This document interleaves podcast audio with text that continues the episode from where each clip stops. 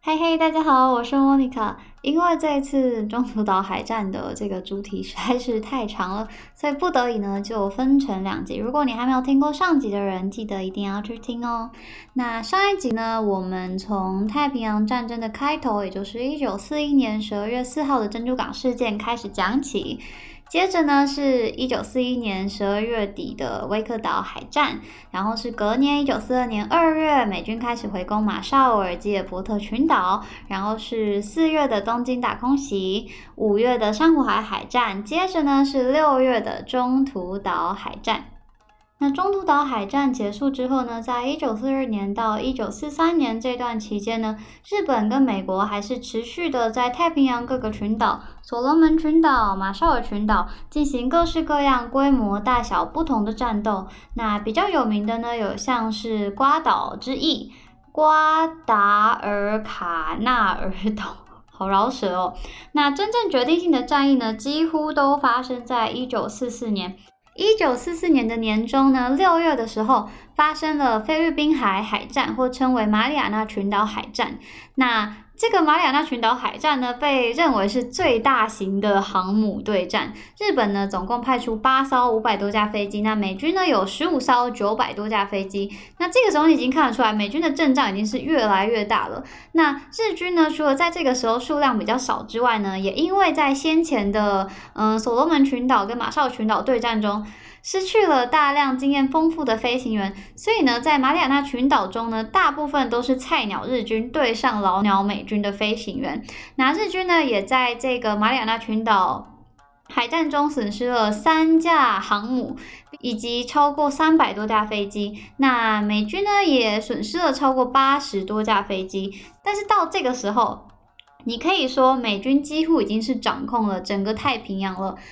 因为呢，美军只要拿下马里亚纳群岛，就代表呢日本本土呢已经落在了美军轰炸机攻击的范围内了。那讲了这么多，大家可能还是不知道马里亚纳群岛到底在哪里。那大家可能比较有听过的塞班岛跟关岛都是属于马里亚纳群岛，所以呢这个位置呢是在太平洋的西边，其实离日本本岛已经没有非常远了。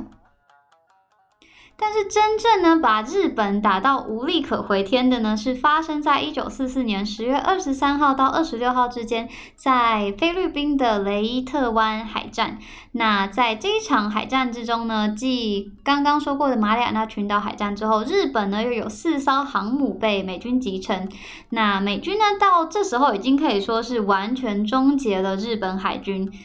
非常重要的是呢，第一批神风特工队也是在这个时间点起飞了。那你如果听到神风特工队的时候，其实你就可以知道，日本真的已经是走到了尽头。那当时呢，就连很多日本的军官、飞行员对这个战略都是非常嗤之以鼻，完全没有办法认同的。嗯，第一批被派出去的神风特工队的其中一个经验非常丰富的日本飞行员，他就说。他觉得日本帝国已经完蛋了。我这么优秀的飞行员，我一架好好的飞机，然后你要我自杀式的跑去撞敌人的船，这一切实在是太荒谬了。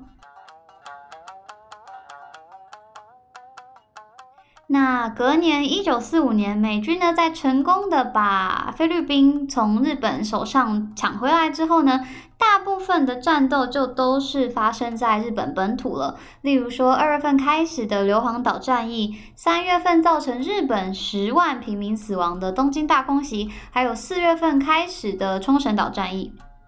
那冲绳岛战役之中呢，岛上有超过十万的日军死亡，那美军呢也折损超过了一万人，那这个数字呢是远远超乎美军原本的预估的。那在硫磺岛跟冲绳岛，他们遭遇到的日军的自杀式攻击，还有这个玉碎的战策跟观念，都让美军觉得非常的大为震撼。美军会觉得说，对，呃，我上战场之前已经做了，呃，我可能。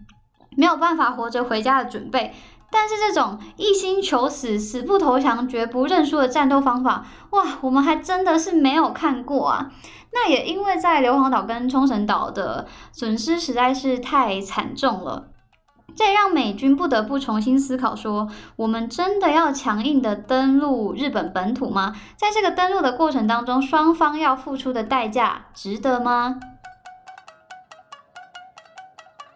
那正当日本跟美军还在冲绳岛缠斗的时候呢，一九四五年的五月，德国纳粹就先投降了。那七月份，第一颗原子弹试爆成功。很讽刺的是，这个原子弹其实原本呢是为了要对付德国纳粹的，但是还来不及用在纳粹身上呢，纳粹就投降了。那在原子弹试爆成功不久之后呢，美英中就对日本发表了联合声明，对日军下最后的通牒。那也正是这个时候呢，罗斯福总统过世了。那罗斯福其实在二战末期身体一直都不是非常的好。那在欧洲战场呢，他为了想要尽快的让战争结束，其实对苏联做了非常多的妥协。那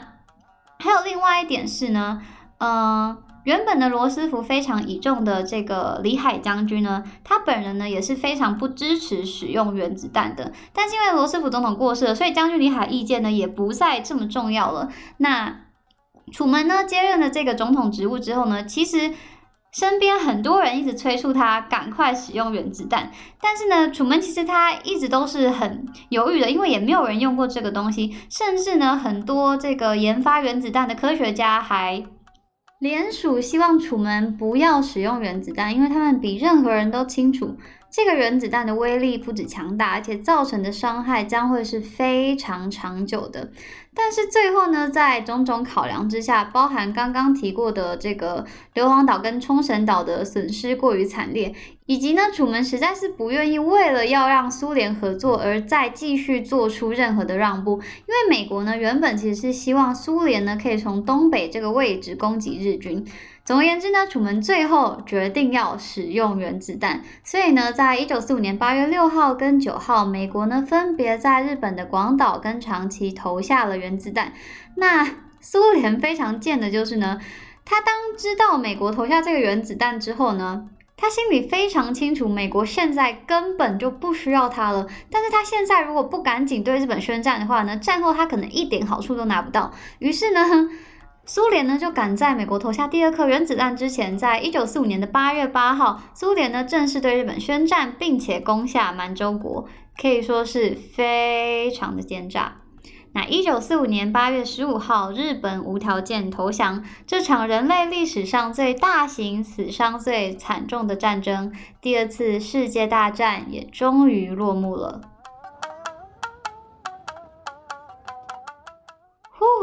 我终于讲完了，太平洋战争真的好长哦。嗯，关于太平洋战争还有很多小故事是我想要跟大家分享的，也有很多议题觉得非常有趣，想要跟大家一起讨论。不过在这之前呢，我想要先推荐大家一些关于太平洋战争非常精彩的电影。那第一部呢，当然就是二零零一年上映的《珍珠港》。那当时这一出《珍珠港》呢，不仅是票房大卖，评价也是都还蛮好的，甚至有拿到奥斯卡奖。那我看这出的时候，大概也是国小中低年级，所以其实我也不是记得很清楚，反正就是进去欣赏颜值嘛。当时的主演有谁呢？当时的主演呢有超级小鲜肉班艾弗列克，还有乔许哈奈特，还有美美的凯特贝琴萨。那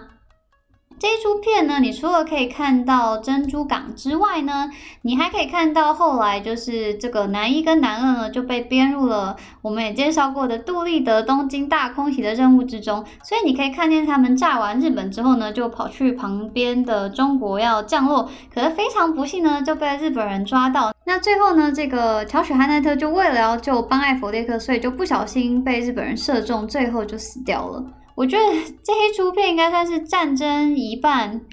爱情一半。所以如果你对战争片好像没有这么有兴趣，或是觉得怕战争片很无聊的朋友的话呢，这一部应该算是还蛮好入门的。那珍珠港之后呢，就是我们也已经介绍过的，去年二零一九年上映的《决战中途岛》。那再接下去呢，你可以看二零零二年上映的《风雨者》。风呢是台风的风，雨呢是语言的语。它除了有太平洋战争之外呢，它的故事的题材非常的特别。它主要是描写呢，当时呢美国呢为了想要研发出一种日军绝对无法破解的电报，所以后来呢决定要征召一个美国原住民部落，叫做纳瓦霍人。因为呢，这个纳瓦霍人的语言呢非常的难懂呢，全世界呢可以听得懂纳瓦霍人的。外国人大概不超过十个，而且里面完全没有日本人，所以用这个呃纳瓦霍人的语言来当做电报传递，应该是还蛮安全的。而且他们有测试过这个纳瓦霍人呢，用他们的语言在交换情报的时候呢，速度呢无比的飞快。所以呢，后来呢，他们就决定呢征召一些纳瓦霍人，并且呢把他们编入太平洋的军队里面。但这些纳瓦霍人呢，他们非常的重要，他们不能死掉，也不能被敌人抓到。所以这些纳瓦霍人进入部队之后。呢，会有一个专门保护他们的人。风雨者的主角呢，主要就是其中一个纳瓦霍人以及他的保护者，也就是我们的烂片之王凯吉哥。那在这部片里面，你可以看到，其实这些原住民的地位还蛮尴尬的。他们进入这个部队之后呢，感觉会跟大家格格不入，而且因为其实这些原住民他们的长相比起呃他们的同袍，也就是这些白人们，其实长得更像是他们的敌人，也就是日本人的脸。所以被奚落、被嘲笑，这些呢都是家常便饭。那我个人是觉得这一出还蛮好看的，所以大家不要再霸凌凯吉哥了。那这个其实也是美国真实存在的问题，不只是原住民，像很多为美国打过战争的这些黑人军官们，他们都是到了一九七零、八零年代，这个战争都已经可能过了二三十年，甚至是更久之后，他们的付出、他们的贡献才真的被国家所认同。那接下来要推荐的这两部片呢，是一个很特别的套组，他们呢都在同一年上映，拍的呢都是同一场战争，甚至指导的呢也是同一个导演。这两部片呢，就是来自硫磺岛的信以及硫磺岛的英雄们。那这两部片呢，都是由克林伊斯威特所指导的。那硫磺岛的英雄们呢，拍的是从美军的观点出发；那来自硫磺岛的信呢，则是从日军的角度。那两部电影呢，所着重的剧情重点也不太一样。硫磺岛的英雄们呢，主要是把焦点集中在，不知道大家有没有看过一张很有名的照片，画面当中呢是六个美国士兵，然后要把这个美国国旗立起来的画面。那这张照片呢，其实就是在硫磺岛战役的时候拍的。但是大家可能都看过这张照片，可是对于这个照片背后的故事可能不是很了解。那所以这部电影呢，就是在拍摄说这个照片里面的六个人他们背后的故事。来自硫磺岛的信呢，则顾名思义就是透过这些在硫磺岛上面战斗的日军写给家人的信。嗯，来显示出说，其实这些在战场上看起来无比凶残、无比疯狂的日军，他们其实跟我们一样，都是有血有泪的人。他们也有家人，他们也想要回家。不是真的每个在战场上的日本士兵都觉得说天皇万岁，天皇就是神，天皇说什么都是对的，一切的命令都是合理的，并不是这样的。那我觉得来自硫磺岛的信，它非常特别的是呢，因为这一出是日本跟美国团队合拍出来的作品，所以跟完全美国人拍出来的二战片，跟完全日本人拍出来二战片氛围都。完全不一样，所以我真的蛮推荐大家一定要看这一出来自硫磺岛的信。你真的可以感觉到说，大部分的人不是真的为了想要打仗而打仗，其实大部分在战场上的士兵，他们都不过是在大时代的洪流里身不由己的小人物而已。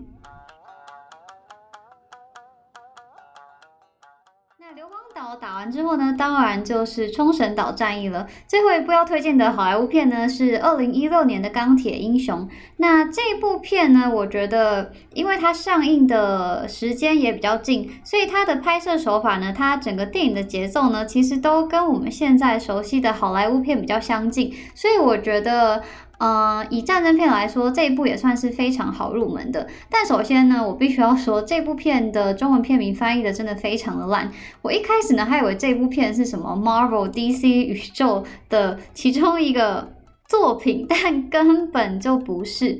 那这出电影呢，也完全都是真人真事改编，而且这个主角呢，他非常的特别。这个故事的主人翁呢，叫做戴斯蒙·杜斯 （Desmond Doss）。那这个 Desmond 呢，他是一个非常善良、非常虔诚的基督徒，而且因为呢过去发生的一些事情，哎，这个我就不报了，大家请自己去看电影。所以他觉得他没有办法拿起任何他觉得会伤害到别人的武器，但是呢，他又非常的想要从军，他想要跟其他的年轻人一起上战场，为这个国家付出他的力量。嗯，这样听起来是不是很矛盾？那如果你不想要拿枪，你就不要签下去嘛。但是他当时觉得呢，他就算不拿枪，他应该有其他的方法可以在战场上贡献他的力量。虽然他这么想，可是其他跟他一起在军营里面的人并不这么想。大部分的人呢，他的同袍、他的长官都觉得你不过就是一个懦夫罢了。那他在军营里面呢，也因为这个事，也因为这个缘故呢，所以呢，不断的被一些同袍霸凌啊、殴打，甚至呢，他的长官也是无所不用其极的想要逼他退伍。最后呢，甚至走上了军事法庭。但无论如何呢，中间这个部分也蛮精彩的，请大家一定要去看电影，再次重生。那最后呢的结论就是说，好，没关系，你不要拿就不要拿，但是你后果自负。那当时大家也觉得呢，这个弱鸡，这个懦夫，大概上战场应该几秒钟就死掉了吧？所以呢，这个 Dos，这个 Desmond 呢，他就跟着大家一起来到了冲绳的战场。那这一部钢铁英雄的英文名字呢，叫做 Hacksaw Ridge。那其实呢，这是冲绳岛的一个特殊的地形，它是一个紧邻海岸线的峭壁，所以呢，这些美军到达冲绳岛要见到日军之前呢，必须要用绳子攀爬到这个峭壁的上面，才是真正开始打斗的现场。那这个峭壁上面呢，其实早就已经不知道被美军的战舰轰炸了几百次了，但是这些日军非常可怕。你表面上看起来好像是一片焦土，但是美军呢，只要继续前进，就会不晓得哪里来的日军从各个角落攻击他们。那 Desmond 的部队也是这样子，他们上去之后呢，也是遭到了这个日军的突袭，那大家就开始逃离，开始撤退到这个悬崖下方。但是这个时候呢，Desmond 他就觉得。不行，他要留在这边。他知道这边还有很多受伤的人，就是他们没有办法自己逃走，所以呢，他就在大家撤退之后呢，一个人留在这个峭壁上面，把受伤的人呢一个一个拖到悬崖边，然后再用绳子把他们安全的垂吊到悬崖下。你不要觉得这是一个非常 简单的任务。第一，也没有说真的晚上每个日军都在睡觉。你要是被发现，你还是会被射死啊！那再来是这个悬崖是好几百公尺高，你要靠着一个人的力量把一个成年男性垂降到地板上，这是一件多么困难的事情。那 Desmond 呢，就这样一个救完再救另外一个。他每救完一个人呢，即便他已经非常疲惫了，他就会开始向上帝祈祷说：“上帝，拜托，再帮我多救一个人。”那救完这个人，再下一个人，他又开始祈祷说：“上帝，拜托，再让我多救一个人。”那就这样从天黑到天亮，他总共救了七十五个人，甚至呢，里面还包含了一位日本士兵。他在做这件事的时候，他其实没有想说他到底要救美国人还是日本人。那到了早上呢，其他人发现这个事情之后都非常的震惊，大家都觉得天哪，这个这个被我们认为是懦夫的人，竟然做了一个这么伟大的事情。那因此呢，大家就开始对他改观，甚至很多士兵们呢就要求说，他们一定要跟 Desmond 一起上战场。我觉得在这个事情发生之后呢，原本很看不起 Desmond 的长官对他说的一席话呢。非常的令人深刻。他说：“这些士兵，他们不像你一样相信上帝，可是他们相信你。这种感觉像是说，虽然我不知道上帝到底存不存在，可是要是他存在的话，跟你在一起铁定很安全。”这个钢铁英雄呢是少数我会觉得看完第二次还想要再看第三次的电影。那这个男主角呢是第二代蜘蛛人安德鲁加菲尔德，嗯，Andrew Garfield。我觉得他的眼睛真的很漂亮。我不知道有一次看哪个美国脱口秀，然后有另外一个也是好莱坞很大牌的影星，就说他每次看着 Andrew Garfield 都会迷失在他的眼睛里。虽然说我觉得这样是有点太夸张了啦。那这一出的导演呢是梅尔吉伯逊。在我们介绍美国独立战争的时候呢，又有介绍另外一部他自导自演的《决战时刻》，两部呢都非常推荐给大家。那好莱坞的太平洋战争片呢，就推荐到这边，帮大家复习一下：有《珍珠港》《决战中途岛》《风雨者》《硫磺岛的英雄们》《来自硫磺岛的信》以及《钢铁英雄》。那在这之后呢？基本上就没有什么正规战争片的战争内容了，因为在冲绳岛战役之后呢，就剩下东京大空袭还有原子弹。那如果你要看这两个部分的话，嗯，大部分呢可能就要去看日本制作的作品，所以你可以看得出来，这个嗯美国人跟日本人拍的二战片呢，风格呢跟取向都是完全不一样的。美军呢比较喜欢拍真实的军人在战斗的战争片，但是日本人制作的战二战战争片呢，多半是会把焦点集中在平民老百姓身上，让大家看到说战争让人民受了多少苦，那战争是多么可怕的一件事情。那最有名的呢，当然是大家小时候都看过，却都有点不敢再看第二次的《萤火虫之墓》。那我动画看了一次，然后后来日本又出了剧场版，就是有电影版跟嗯日剧版，我全部都有看。那我觉得那个松岛菜菜子演的。那个阿姨真的是，嗯，不能说很可怕，但是非常的真实。那比较新的电影有二零一六年上映的《谢谢你在世界的角落找到我》，那描写的呢是在广岛原子弹的故事。那东京大空袭跟广岛原子弹都看完之后呢，最后要推荐给大家的这一部叫做《日本最漫长的一天》。一定很想要问，日本最漫长一天到底是哪一天呢？这个部这部电影呢，里面描写的就是从昭和天王宣布要无条件投降的那一个 moment，到之后引起了工程事件，然后到最后这个工程事件的叛军被镇压自杀这之间的二十四个小时。那工程事件可能除了日本人之外呢，大部分人都不知道这到底是一个什么样的事件。我简单帮大家介绍一下。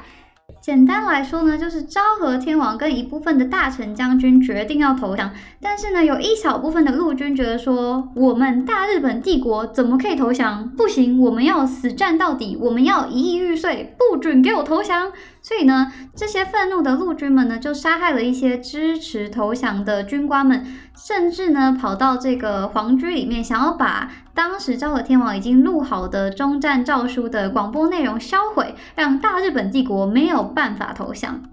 那这个工程事件呢，最后在发生不到一天就被镇压，并快速的以失败告终。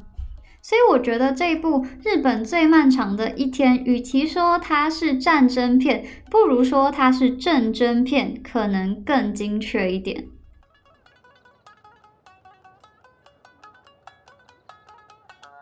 好的，那我们电影分享呢就到这边结束。现在我觉得这个中途岛主题真的是太漫长了，我已经录音了两天都还录不完。我觉得好心累哦，嗯，但其实我还有两个日本战后的故事非常想要跟大家分享，但是我现在又很想要把录音工作赶快结束，我内心好矛盾哦，嗯，不然我之后再来录个周间的半集，跟大家把嗯我想要说的话都说完好了。那虽然我在第十集的时候也说这是第一季最后一集，但是呢，我应该在全部中途岛的内容呢都结束之后呢会。嗯，再准备一个我录完第一季的心得跟大家分享。那也希望大家如果任何意见或是呃想要鼓励我的话呢，都欢迎透过脸书粉丝团捡到一颗龙眼私讯或是留言给我，我都会非常开心的。那总之呢，希望大家还喜欢我们这两集有关中途岛跟太平洋战争。非常冗长的内容，那我们下集见，我是莫妮卡，拜拜。